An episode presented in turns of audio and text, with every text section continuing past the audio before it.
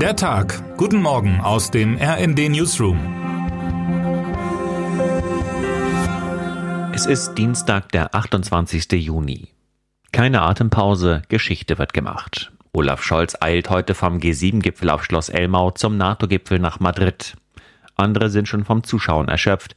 Scholz indessen beweist Ausdauer und intellektuelle Souveränität in diesen Tagen. Heute steht er sogar zwischendurch noch bereit für ein längeres Fernsehinterview. Es wird Scholz innenpolitisch helfen, dass ihn der US-Präsident ausdrücklich und ausführlich gelobt hat. Bei aller Kritik der Union an Scholz sind immerhin drei Dinge festzuhalten.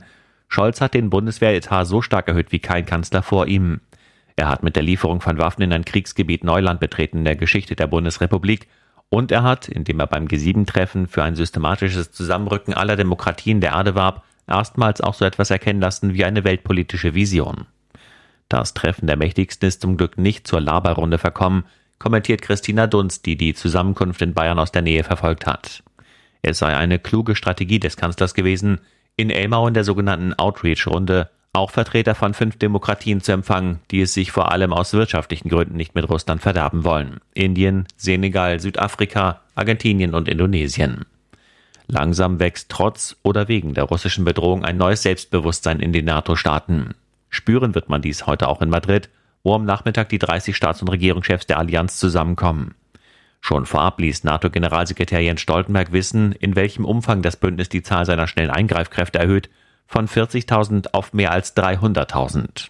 Das ist nicht irgendein Signal, wie oft gesagt wird, das ist eine massive Veränderung militärischer Tatsächlichkeiten. Der Westen macht den Rücken gerade.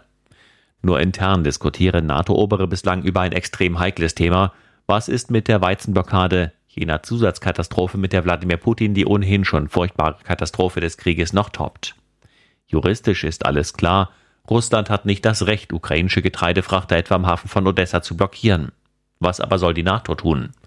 Möglich wäre, heißt es in unserem heutigen Kommentar, ein militärischer Geleitschutz für Weizentransporte durchs Schwarze Meer, wie einst im Fall bedrohter Öltanker am Persischen Golf.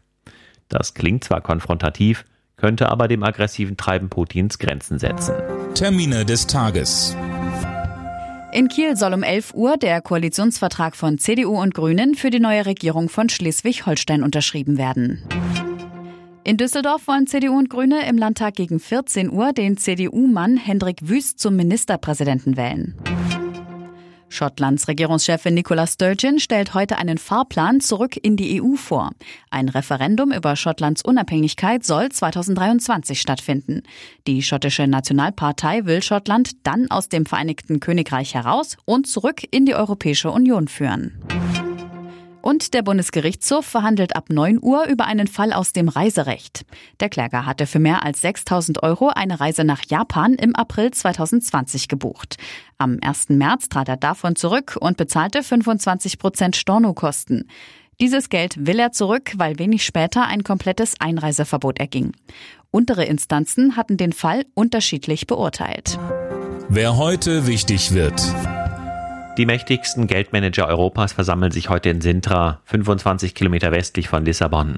Gastgeberin der Konferenz ist EZB-Chefin Christine Lagarde. Sie hält auch eine Rede zu Beginn. Top-Thema ist die Inflationsbekämpfung. Beobachter spekulieren mit Blick auf Lagarde über Zinserhöhungen, die bald schon deutlich kräftiger ausfallen könnten als bislang erwartet. Und damit wünschen wir Ihnen einen guten Start in den Tag. Text Matthias Koch. Am Mikrofon Gisa Weber und Sönke Röhling. Mit rnd.de, der Webseite des Redaktionsnetzwerks Deutschland, halten wir Sie durchgehend auf dem neuesten Stand. Alle Artikel aus diesem Newsletter finden Sie immer auf rnd.de slash der Tag.